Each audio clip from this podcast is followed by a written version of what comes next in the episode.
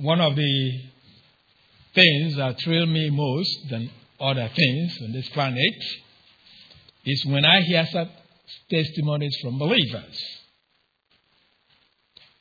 When one of our members told me this week of a situation the individual was involved in, and uh, he said, in the midst of it, everything, uh, this individual said, the person remembered what we studied and applied them.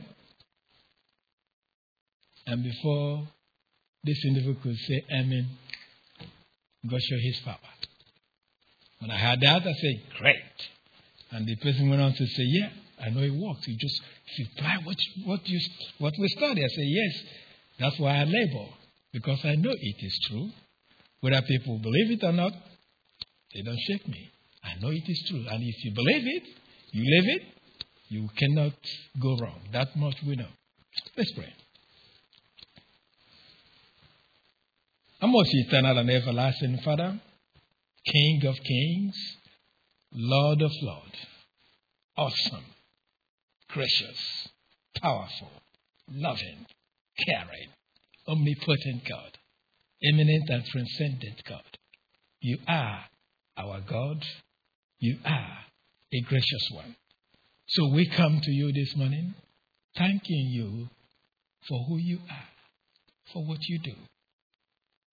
We recognize that we do not deserve not one thing from you, but because your Son, Jesus Christ, offered himself on our behalf, you continue to be gracious to us.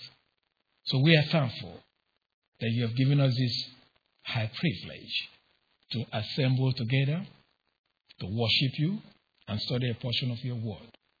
We are aware that the human mind is incapable of understanding anything that is spiritual. But so we request that God, the Holy Spirit, the perfect communicator, will enable us to hear precisely what you have for us. This is a request in Christ's name. Amen. We move to 1 Corinthians chapter 12, verses 14 through 19.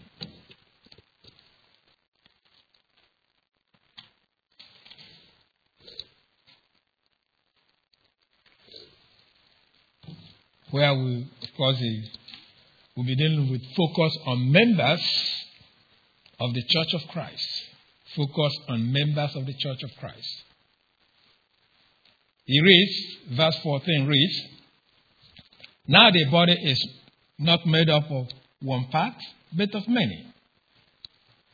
If the foot should say, Because I am not a hand, I do not belong to the body, it will not for that reason cease to be part of the body. And if the ear should say, Because I'm not an eye, I do not belong to the body, it will not for that reason cease to be part of the body. If the whole body were an eye, where would the sense of hearing be? If the whole body were an ear, where would the sense of smell be? But in fact, God has arranged the parts in the body, every one of them, just as He wanted them to be. If they were all one part, where would the body be?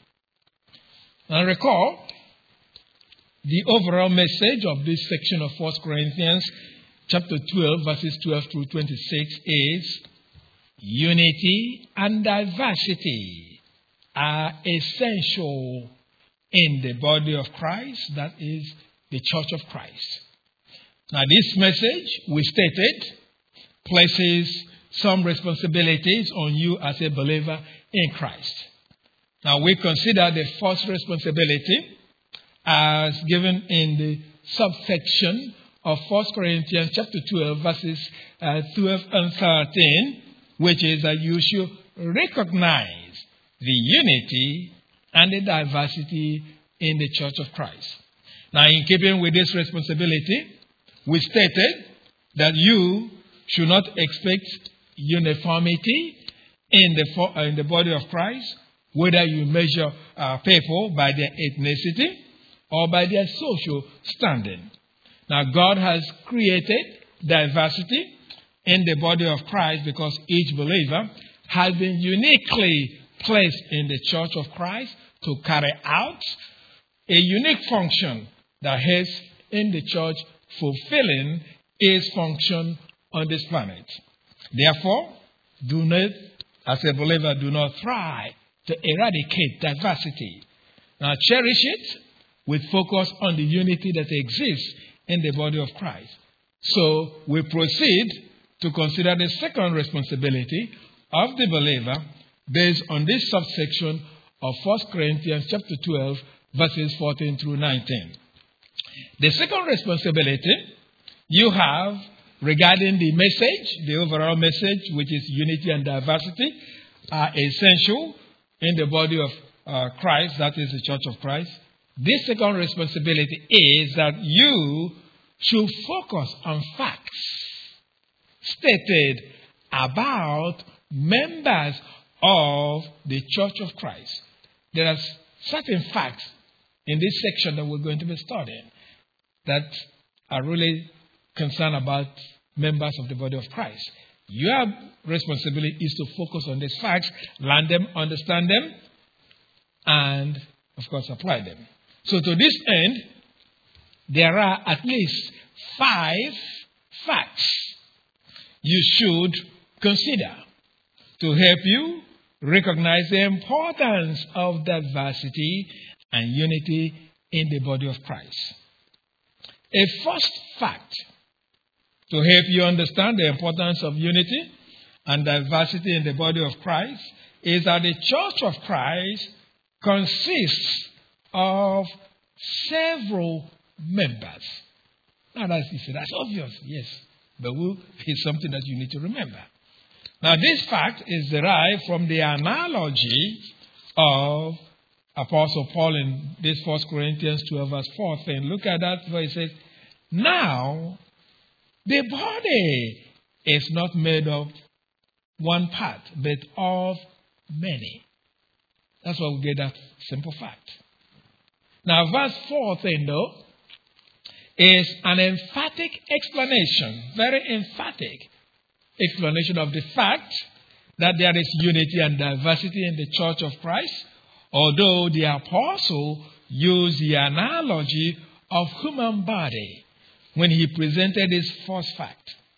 It may not really be that easy to recognize that verse 14 is an emphatic explanation of the unity in diversity of the church of Christ because of uh, the way the NIV and uh, many of our English versions handle the uh, beginning part of verse 14 with the word now. They handle it, some of them translate with the word now.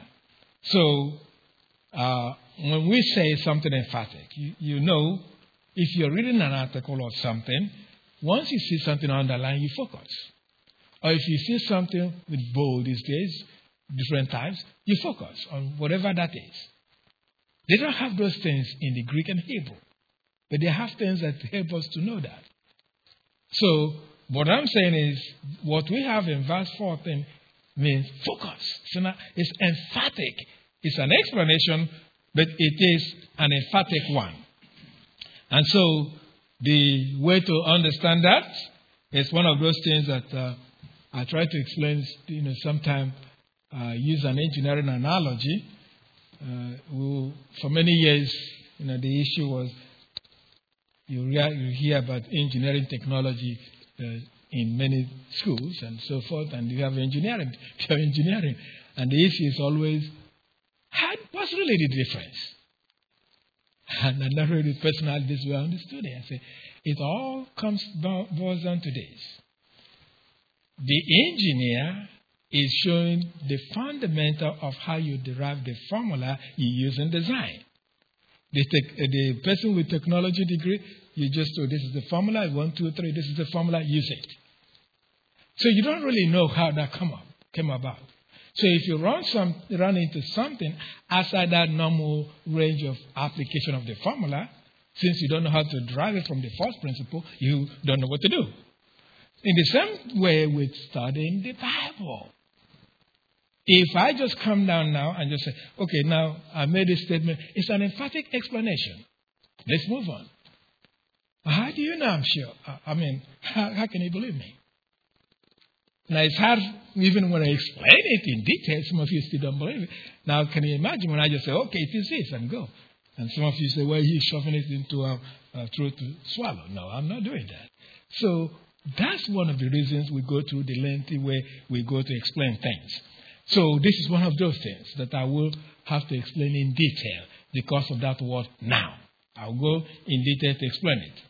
Now, others began the verse either with the word for, as you find in the English Standard Version, or indeed, as you find in the New Revised Standard Version. But the Greek begins with two Greek conjunctions together. Now, the first is a Greek conjunction, kaya, that is often translated and in our English versions, as reflected in the verse uh, in the New Jerusalem Bible that began this verse with the word and. That's how they began uh, this uh, verse 14 in the New Jerusalem Bible. However, this Greek conjunction has several other usages. For example, it may be used to introduce a result that comes from what precedes, and so maybe translated something like and then or and so. Now, it may be used to emphasize a fact as surprising or unexpected or noteworthy with the meaning and yet or and in spite of that. Or it can even mean nevertheless. Of course, it could be used simply for emphasis with the meaning even, even.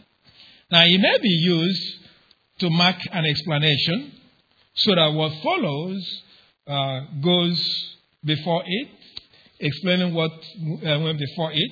So, in that case, leading to the translation that is, or namely, that is, you made a statement, now you want to explain it further. Now, the second Greek conjunction used to begin verse 14 uh, is a word, gar, just G A R, that has, has several usages. For example, it can be used as a marker of inference with the meaning so or then, by all means. Or it can be used simply as a marker of cause or reason for something, in which case it may be translated for or simply because. Now, it can be used as a marker of clarification or explanation, so that it may be translated for or you see, you see. Now, the problem we face is how to interpret the combination of the two conjunctions that begin in verse 14 of 1 Corinthians chapter 12. How do we interpret it to translate it? Now, the combination of the two conjunctions, either at the beginning of a verse in the Greek or at the beginning of a clause within a verse is used 76 times in the Greek New Testament. That combination occurs 76 times in the Greek New Testament. And in process of studying, I have to look at those 76 times. So you see what, what it takes to study. It's not just, you know, just uh, read through it and come out here and make up something. No. So I have to look at those 76 uh, occurrences of this Greek combination. Now, the combination of the two Greek uh, conjunction have been handled in the NIV in four general ways.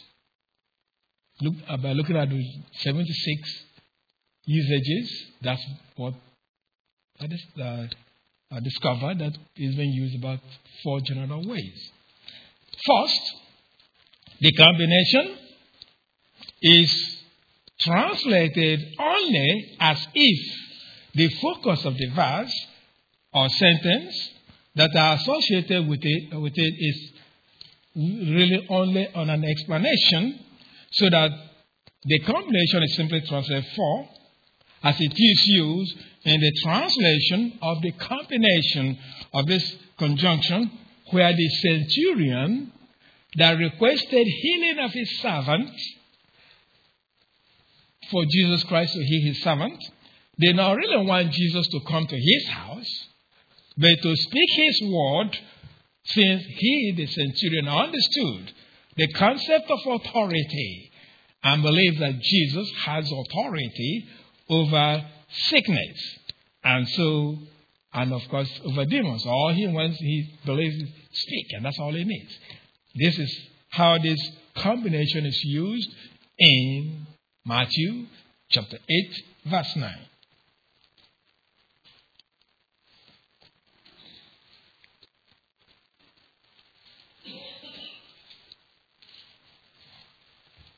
Matthew chapter 8, verse 9. Now, here I'm saying that in, this is a case where the combination is just translated as if the focus of the verse is, uh, is simply on, on explanation without translating both of them. For it here, For I myself am a man under authority with soldiers under me, I tell this one, go. And he goes. And that one, come. And he comes. I say to my servant, do this. And he does it.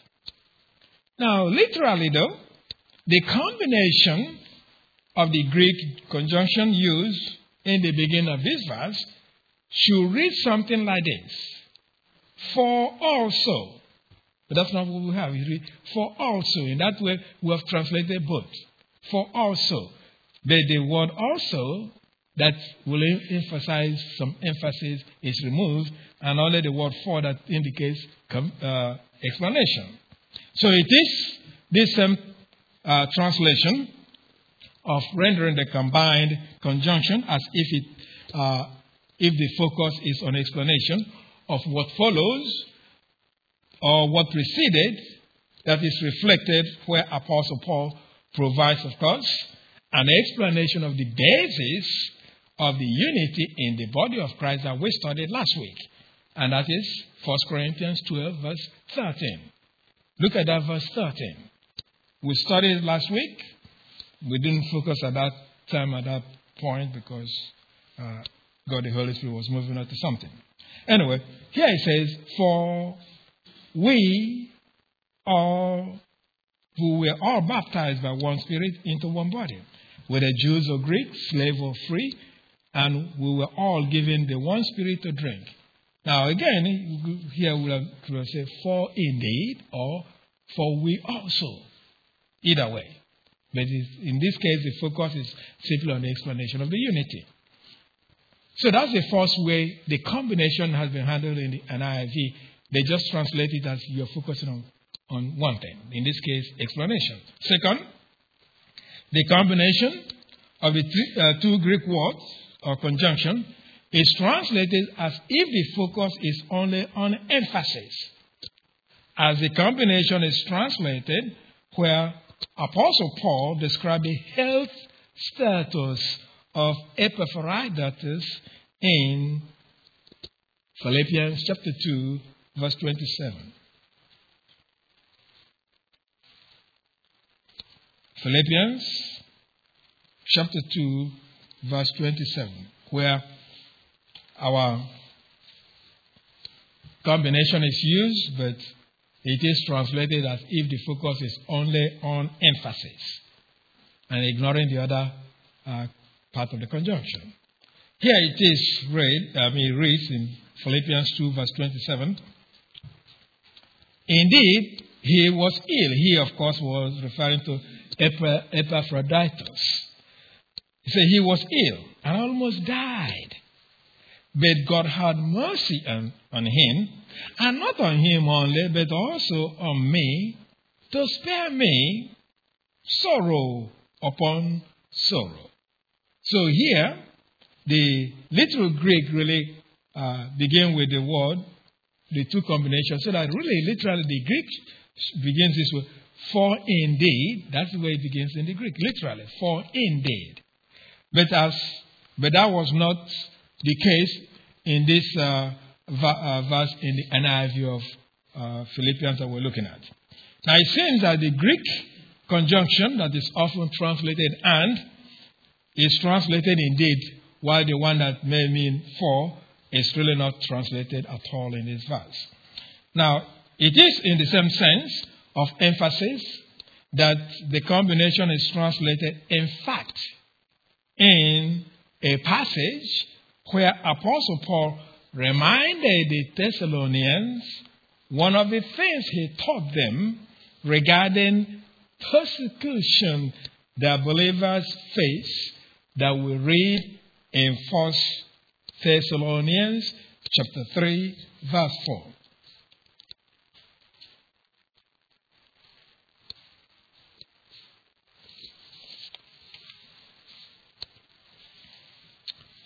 This is one of those things that, uh, of course, many times it all depends on where we are. We focus on one thing more than others.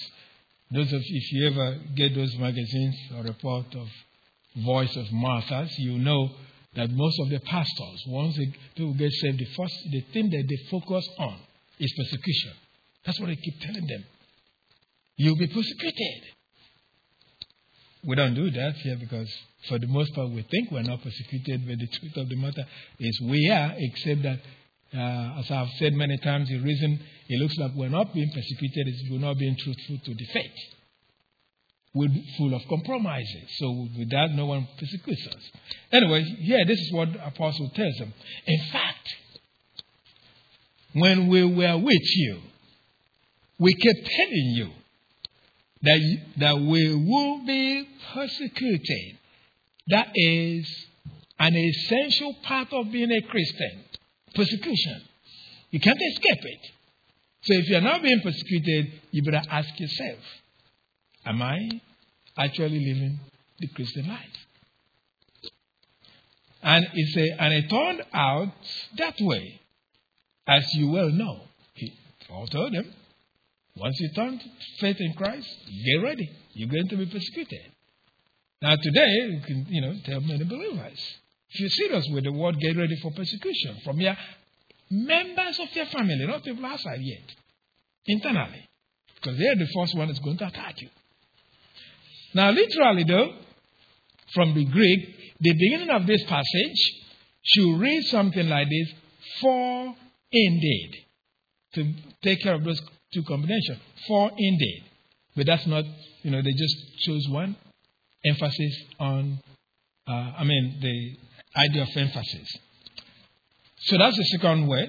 The third way is that the combination of the two Greek words is untranslated. They just don't translate it.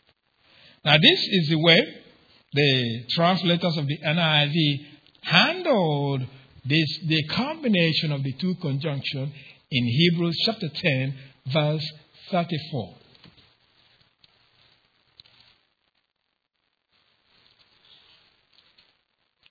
Hebrews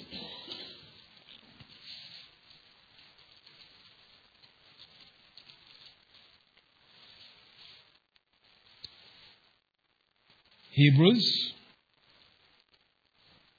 chapter 10, verse 34. Again, it's dealing with persecution, part of the Christian faith.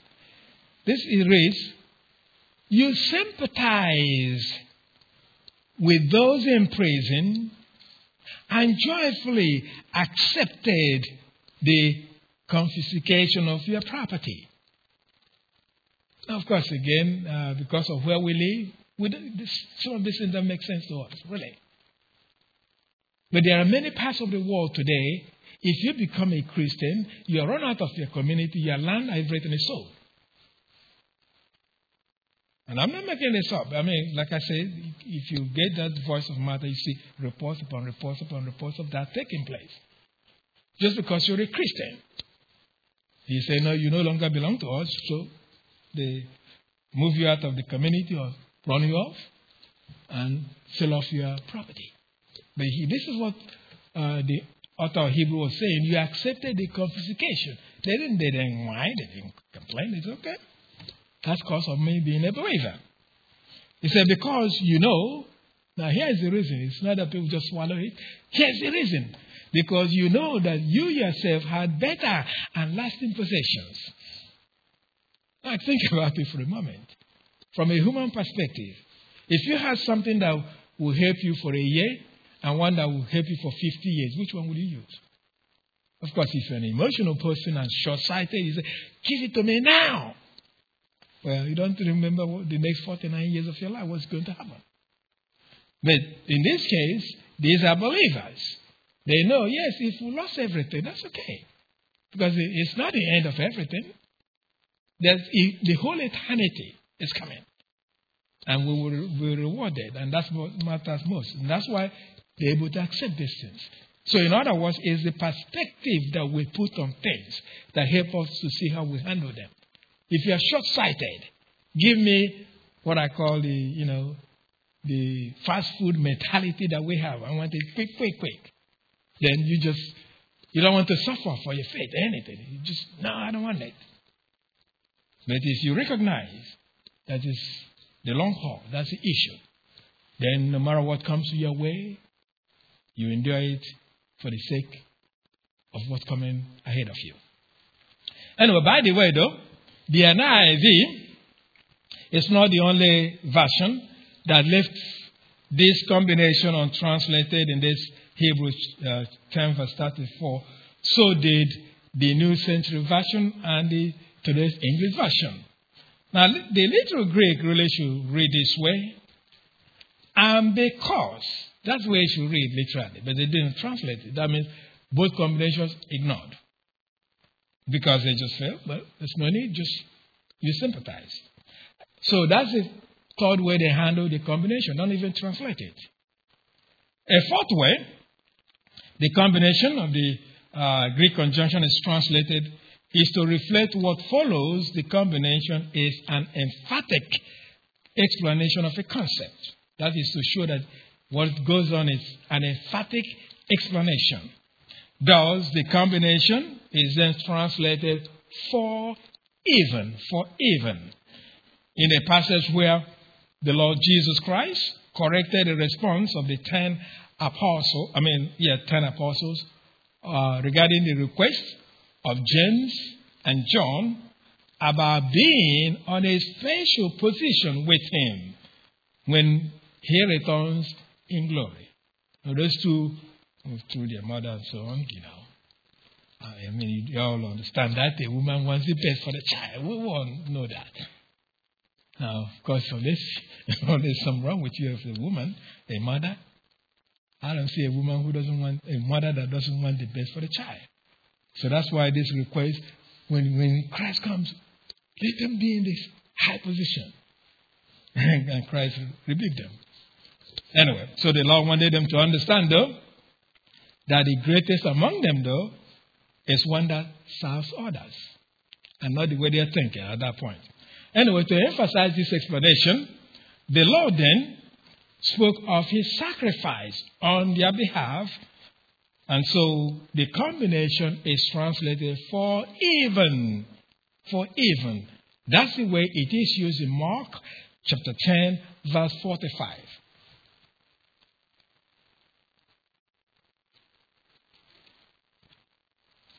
Mark chapter 10, verse 45.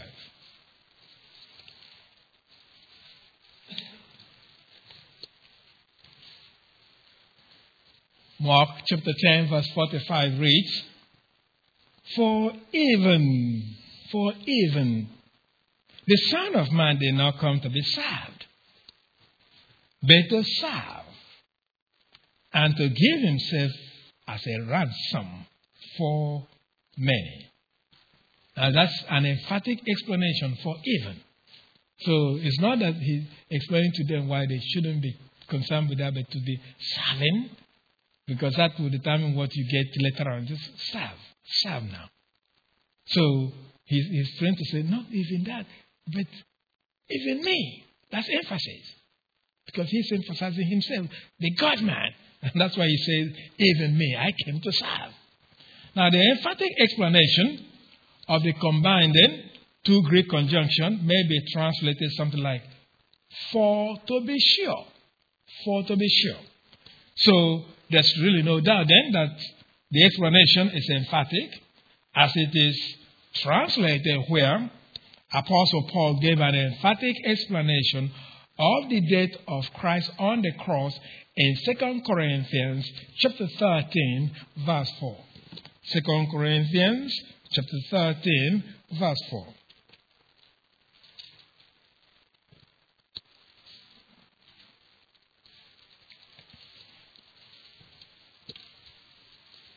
Second Corinthians chapter 13 verse 4.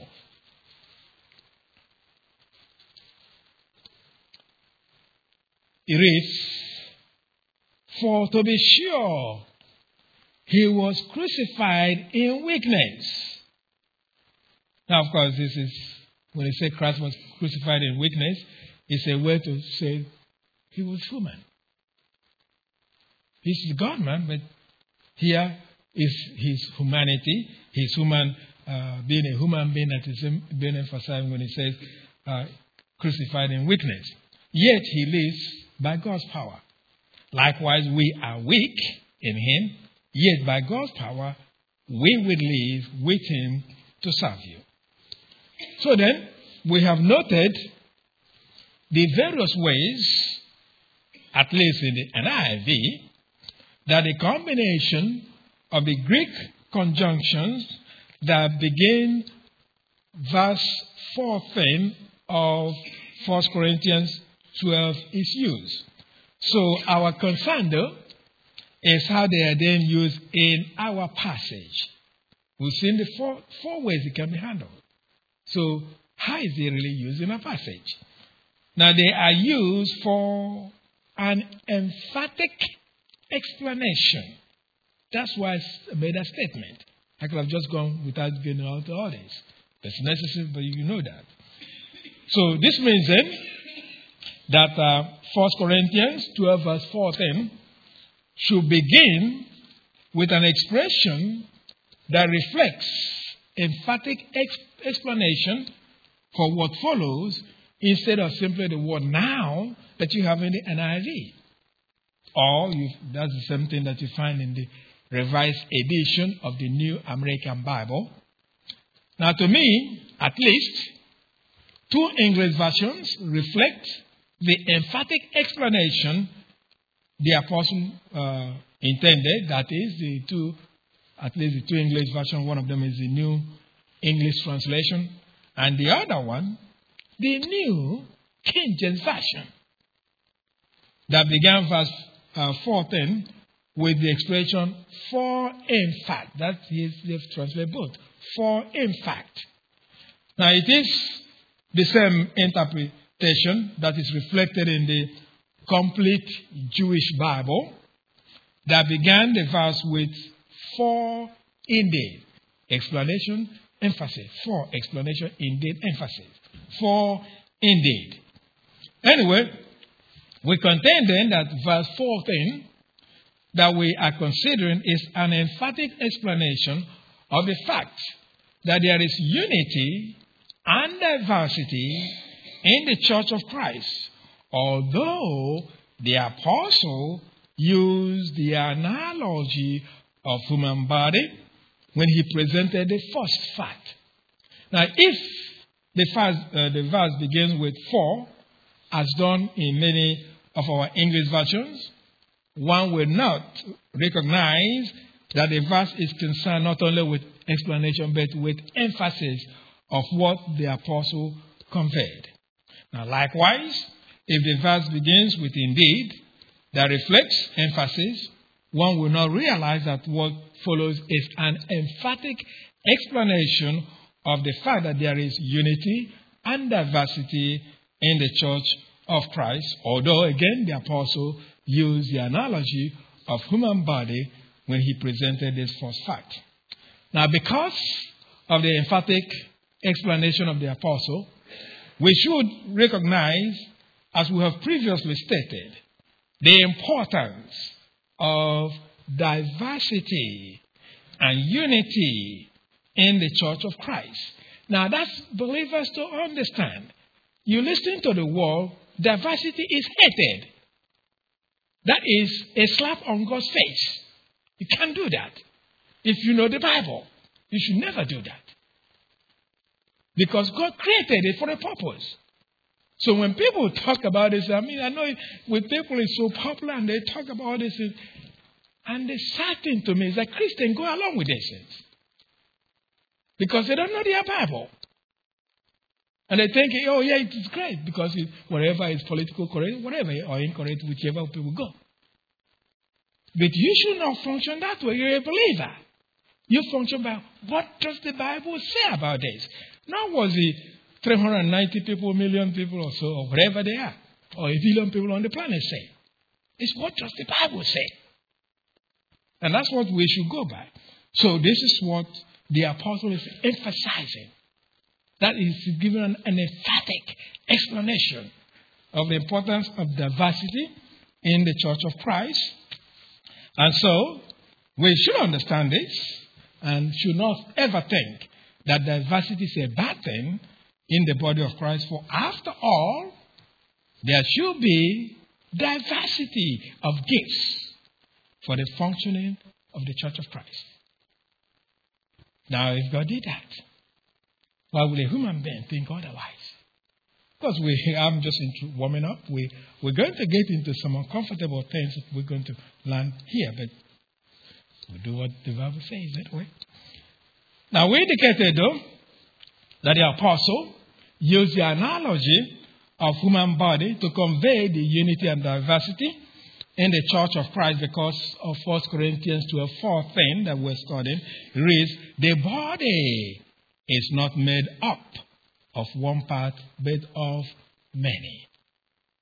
Now, the word body is translated from a Greek word that we have considered previously, but for completeness and, com- uh, com- uh, and comprehension of the points so that people may uh, comprehend what we are advancing, we will review what we said about it.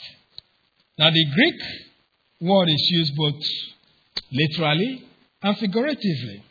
Now, literally, it is used for the body of a human being or animal, as in the instruction of the Lord Jesus to his disciples, not to be afraid of those who can kill only the body, but God who can kill the both body and soul, as, as stated in Matthew chapter 10, verse 28.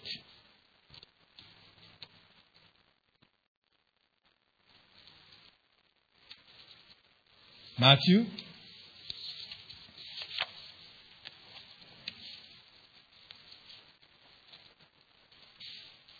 Matthew chapter 10, verse 28 reads, Do not be afraid of those who kill the body. That's the physical body. They can cannot kill the soul. Rather be afraid of the one who can destroy both soul and body in hell. Now the body may refer to a dead corpse or a dead body, as it is used to describe Jesus' explanation to the question of the disciples regarding the place of the judgment he spoke about that was coming. And this is where that word is used in Luke chapter seven, uh, 17, verse 37.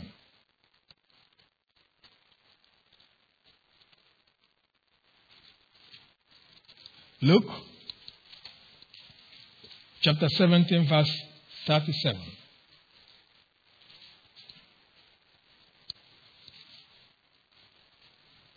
So after the Lord had talked about the things that's going to happen in the future, uh, when He brings judgment just before He comes and so forth, and they ask, Where, Lord? And that's what we read here. Say, Where, Lord? They asked. He replied, Where there is a dead body. There the vultures or egos will gather. So here it refers to dead body. The Greek word soma refers to dead body. Now the body also may live to can refer to a living body as one that is involved in sexual immorality, as stated in Romans chapter 1 verse 24. Romans chapter 1 verse 24. I hold on to Romans. Um, the next passage is still in Romans. Romans 1, verse 24 reads, Therefore, God gave them over in the sinful desires of their hearts to sexual impurity for the degrading of their bodies with one another. In other words, sexual immorality degrades a person's body. Now, figuratively, Apostle Paul uses the word body to refer to the Christian community. Hence, he tells the believers in Rome that they form one body in Christ. In Romans chapter 12, verse 5.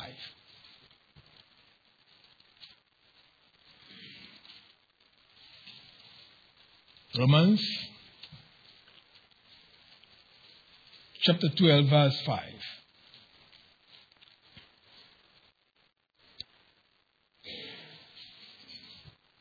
It reads, So in Christ, we who are many form one body, and each member belongs to all the others. Now, to the Corinthians, though, the apostle indicated that they are the body of Christ. In uh, 1 Corinthians, chapter 12, where we are, look at verse 27.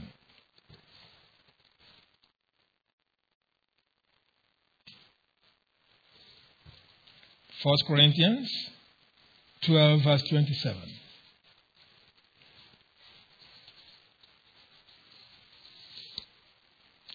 It reads, now you are the body of Christ. Telling the Corinthians and so believers. And each one of you is a part of it. So that phrase, the body of Christ, here in 1 Corinthians 12 27, refers to the church of Christ. As Apostle Paul used it in his epistle to the Ephesians, in Ephesians chapter 1, verses 22 and 23.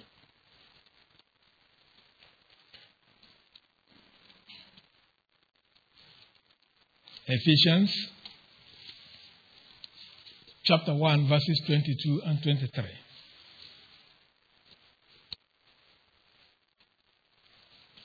Ephesians chapter 1, verses 22 and 23 reads, And God placed all things under his feet, and appointed him to be the head over everything for the church. Now look at that definition, which is his body the fullness of Him who fills everything in every way. Now, the Greek word that means body can also mean nature, the nature, as it is used in Colossians uh, to describe our sinful nature in Colossians chapter 2, verse 11.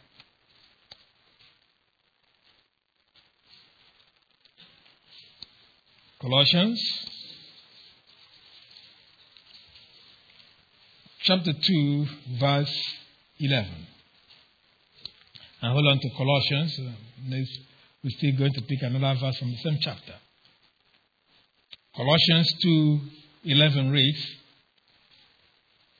In him you were also circumcised in the putting off of the sinful nature, not with a circumcision done by the hands of men but with circumcision done by Christ.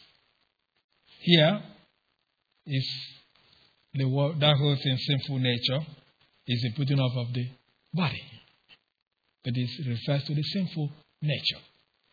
Now, the word may mean the thing itself, or simply The reality, the reality. Same word that means body can mean the reality. And that is the way it's used in the imagery of a body that casts a shadow as the word is used in the same Colossians where you are chapter 2. Look at verse 17. Verse 17. Verse 17 reads, These are a shadow of the things that were to come. The reality, however, is found in Christ. See that clause? The reality, however, is found in Christ. If you just translate it literally from the Greek, this is the way it reads. And the body is of the Christ. That's what it says in the Greek. And the body is of the Christ. And that will make too much sense in English.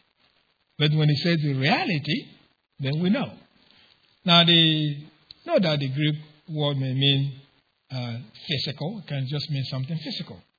As that is the way it's used to describe the needs of destitute believers that may go unmet, as described in James chapter 2, verse 16.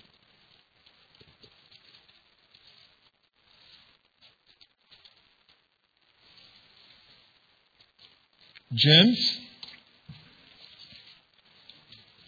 chapter 2, verse 16. James chapter 2, verse 16. It is if one of you says to him, Go, I wish you well, keep warm and well fed, but does nothing about his physical needs, what good is it? Oh, you have faith, you can do, say, yeah, I have faith, you know, go. Yeah, you can do something to help the person faith. You say, yeah, uh, go and exercise faith or something like that. Anyway, the phrase here, that phrase, his physical needs, is literally from the Greek, the things needful for the body. Now, the word also may refer to the entire person. The Greek word soma can refer to the entire person as it is used to describe the corrupting activity of the tongue. In still in James chapter 3, look at verse 6. James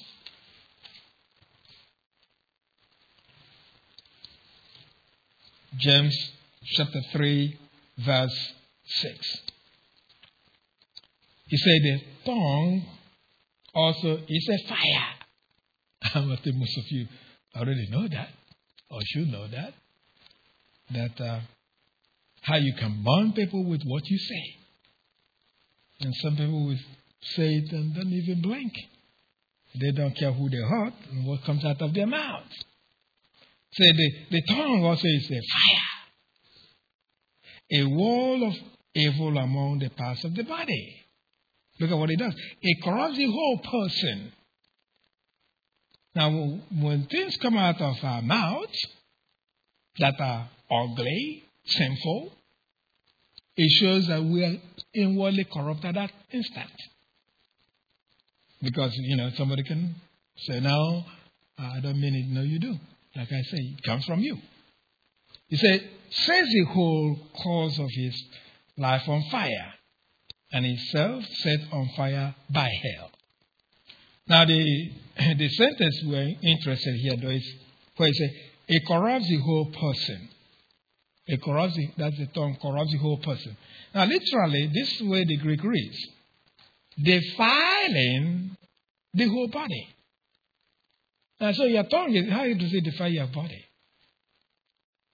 It's talking about defiling or corrupting your entire being because of what comes out of your mouth or what comes out of our mouths when we say things that we shouldn't say or which means we are thinking things we shouldn't think. Anyway, it is clear then that the corrupting influence then of the tongue is on the entire person that includes the body and soul, not only the merely the physical body. Now, in our passage of 1 Corinthians 12, verse 14, The Greek word is used in the sense, of course, of the entire structure of an organism, whether animal or human being. So it simply what, uh, means the word body in a literal sense. Now, although the apostle used the Greek word in the literal sense of body, but because of the context of his explanation is the church of Christ, then we should recognize the word body here as ultimately a reference to the body of Christ. That is, the church, since the apostle views the body of Christ as a church. In the passage that I've already read, you don't need to write it down again, but in First Ephesians 1, verses 21 and 22, that's why he referred to that. Now, that the body, though, in the analogy of the apostle, in the sentence that we're studying, 1 Corinthians 12, verse 14, look at the sentence we're studying again. It reads, The body is not made up of one part but of many. That refers to the church. That implies that the church is made up of many members or believers. It's not talking about physical body. It's just using it as a figure here to describe the church of Christ. That tells us the church of Christ consists of several members. Now the, now the word part here used uh, is translated from a Greek word that literally refers to a part of the human body, so it may mean something like body, part, or a limb.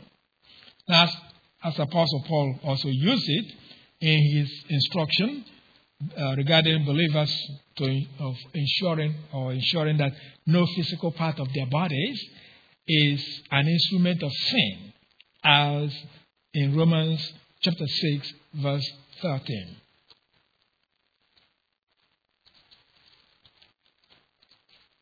Romans chapter 6, verse 13.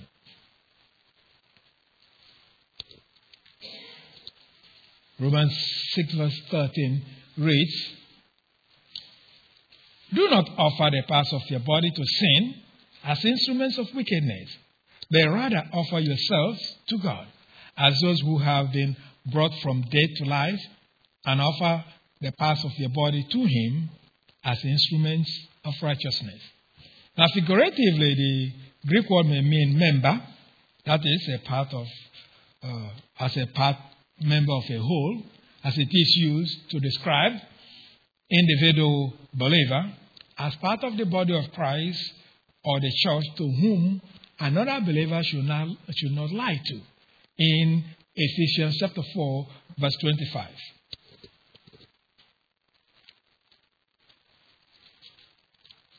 Ephesians chapter 4, verse 25. It reads, Therefore, each of you must put off falsehood and speak truthfully to his neighbor, for we are all members of one body.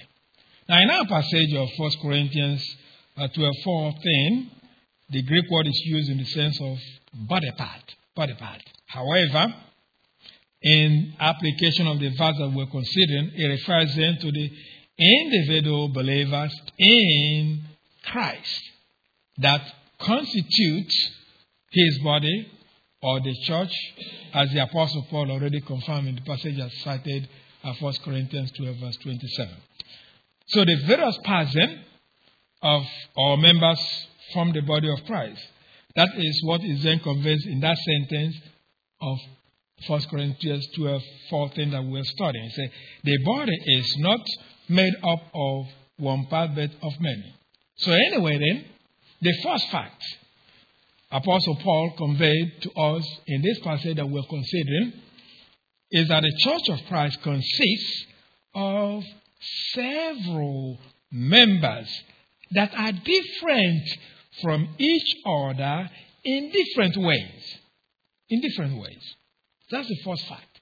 That you have to understand that, accept that, understand it, and embrace it. A second fact, though, to help us understand the importance of unity and diversity in the body of Christ is that no believer can be separated from the body of Christ.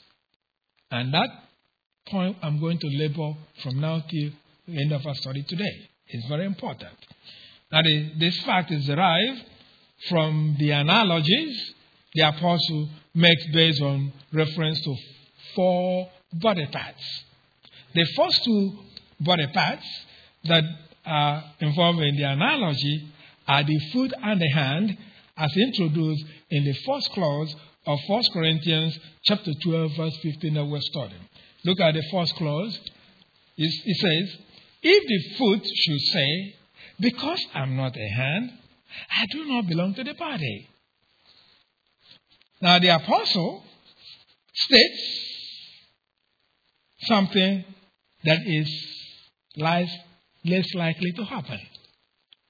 Now, we say this because of the conditional word if used in the verse we're considering is translated from a Greek conjunction that may be used as a mark of condition of a reduced likelihood of occurrence of an activity.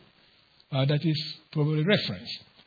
So it is less likely for the foot to speak since it has a different function in the body that does not include communication. Now, the foot is used for walking, uh, we know, although it may be used in the imagery of defeat of someone or subduing someone, where the defeat or the one defeated lies under the feet of the conqueror, as it is used for the uh, conquest of God's enemies by Jesus Christ before handing over the reign to God the Father that we're going to come by by the grace of God at the right time in 1 Corinthians chapter 15 verse 25. 1 Corinthians 15 verse 25. 1 Corinthians chapter 15 verse 25. It reads, For he must reign, that's Jesus Christ. He must reign until he has put all his enemies under his feet. So that's a simple, a, a, a, a symbol here of total defeat of all the enemies. Now that aside, then, the foot does not have the function of speaking. That is the reason we stated that the apostle, in his analogy, used something that is less likely to occur. The thing that could uh, remotely occur is for the foot to utter what is stated in the uh, clause of 1 Corinthians 12 15. Again, it says, Because I am not a hand, I do not belong to the body. Now, that sentence, I'm not a hand, is not merely to convey that one part of the body is not another, but to refer to different function that is attributed to the hand. Now, the word hand here is translated from a Greek word that no doubt refers to the hand or any uh, relevant portion of the hand, including, for example, the fingers. This is the reason our Greek word that means hand is translated finger, as the place ring is placed on a person, as in the parable of the compassionate father that is more often known as the prodigal son or the parable of the prodigal son. But the father instructed for the ring to be placed on his finger when he got back uh, to his senses, of course. In Luke chapter 15, verse 22.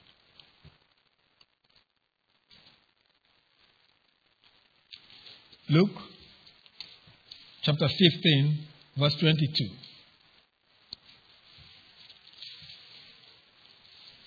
Luke chapter 15, verse 22 reads, But the father said to his, to his servants, Quick, bring the best robe and put it on him.